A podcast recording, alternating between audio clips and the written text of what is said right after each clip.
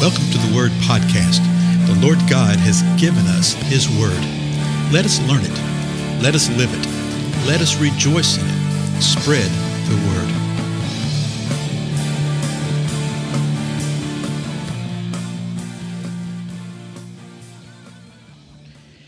Blessings, everybody. This is Dale. Thank you so much for joining with me today on the Word Podcast. I believe we have reached the end of Matthew.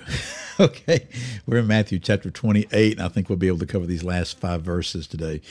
If you remember, Jesus had appeared to some of the women and told, uh, told them, say, saying, Hey, tell uh, the disciples that I will meet them in Galilee. And so that's where we're picking up right now. In Matthew 28, verse 16 says this But the 11 disciples, notice there's 11 now, Judas has already uh, died, proceeded to Galilee to the mountain which Jesus had designated.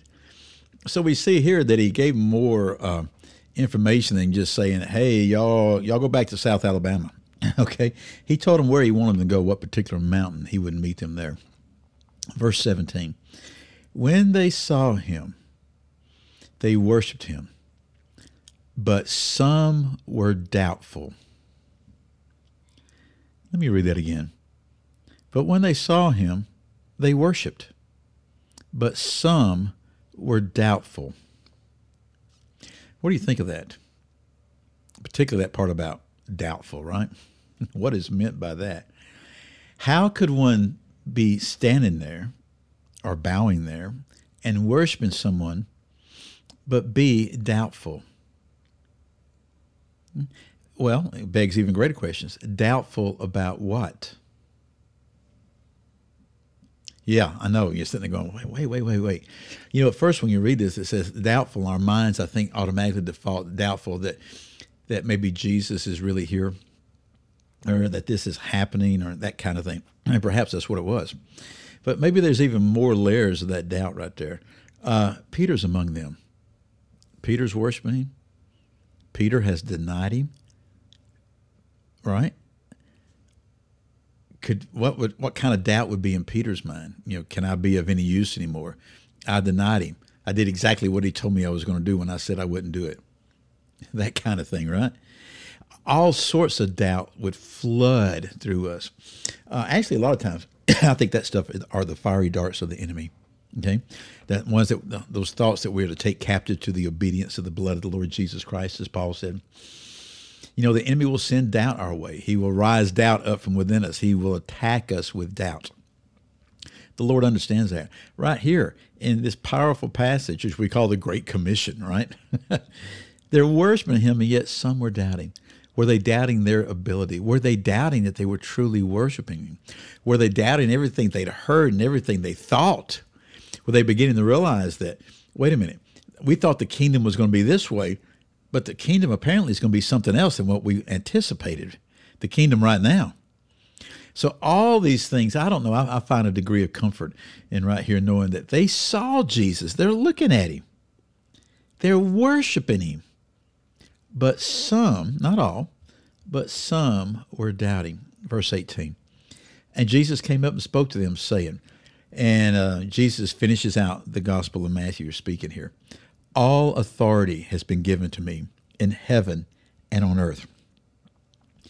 Go therefore and make disciples of all nations. So let me get start right here at verse 18. Talk through this quickly. Notice what he says. All authority has been given to Jesus. All authority is given to him in heaven and earth. This authority came from somewhere. It came from the Father. The Father granted all authority to him. What's the Lord doing now? Based upon that authority, he has given them instructions. Are you ready for this? Based upon that authority, he was giving them authority. How about this? Based on that authority, he was giving them that authority and us. You see that over in uh, John 17 in Jesus' high priestly prayer, how we're incorporated into this. So all authority has been given to him, and he's granted all authority through him to us. And then he gives very pointed directions. The first thing he says is, Go therefore. And we know this very well. Go ye therefore into all the nations, baptizing them, that type of thing, right? Go ye therefore. Go. And it literally means this as you are going. It doesn't mean this. Live your life any way you want to, and a couple times a week, put on your going outfit and go out for a while, for an hour or two, then come back and say, "Okay, I've gone, so I can go back to living my real life." No, what this means is, as we are going in our life, we are to be doing these things. So, going what? Go therefore. Therefore, that reflects back to that authority. In the power and the authority of the Lord, go and do what? Make disciples. Notice he, he doesn't come along and try to find disciples, try to talk people into doing this, trying to do that. No, make disciples. And in any, as in any other endeavor, in making something, there's energy involved in this, right? There's process involved with this. There's stick to itiveness involved in this. You make disciples. And it just isn't that you get somebody to quote some magical mantra and then declare them to be a believer and to be a disciple and go you therefore and live great. This is the living out of life together, people. It's a major shortcoming within the body of Christ today. We literally do not do this in the way that the Lord tells us to do, of going forth and making disciples of all nations, not just of Jew, of everybody, of all nations, not just of the Western world, of all nations, of everybody, regardless of what, quote, faith, unquote, they may be right now. Go make disciples of them, proclaim the gospel. And he says this next. So you go, therefore, make, baptize them in the name of the Father and the Son and the Holy Spirit. Notice Jesus is putting baptism here. Okay? Baptism is very, very, very important.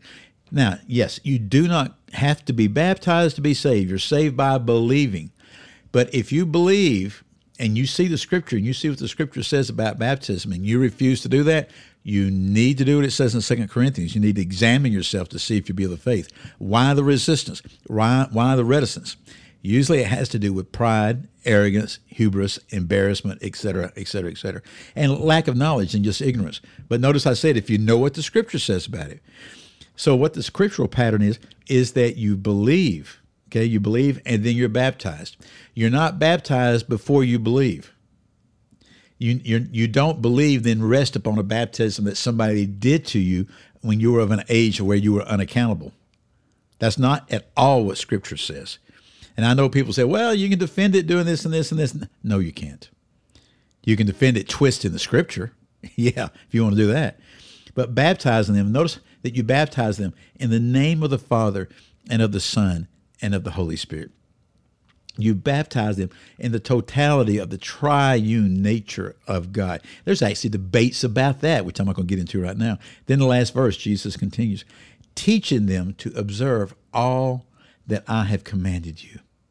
So look what he tells them to do go, make disciples, baptize them in the name of the Father, the Son, and the Holy Spirit. May they be certain to understand the totality of who God is as Father, Son, and Holy Spirit.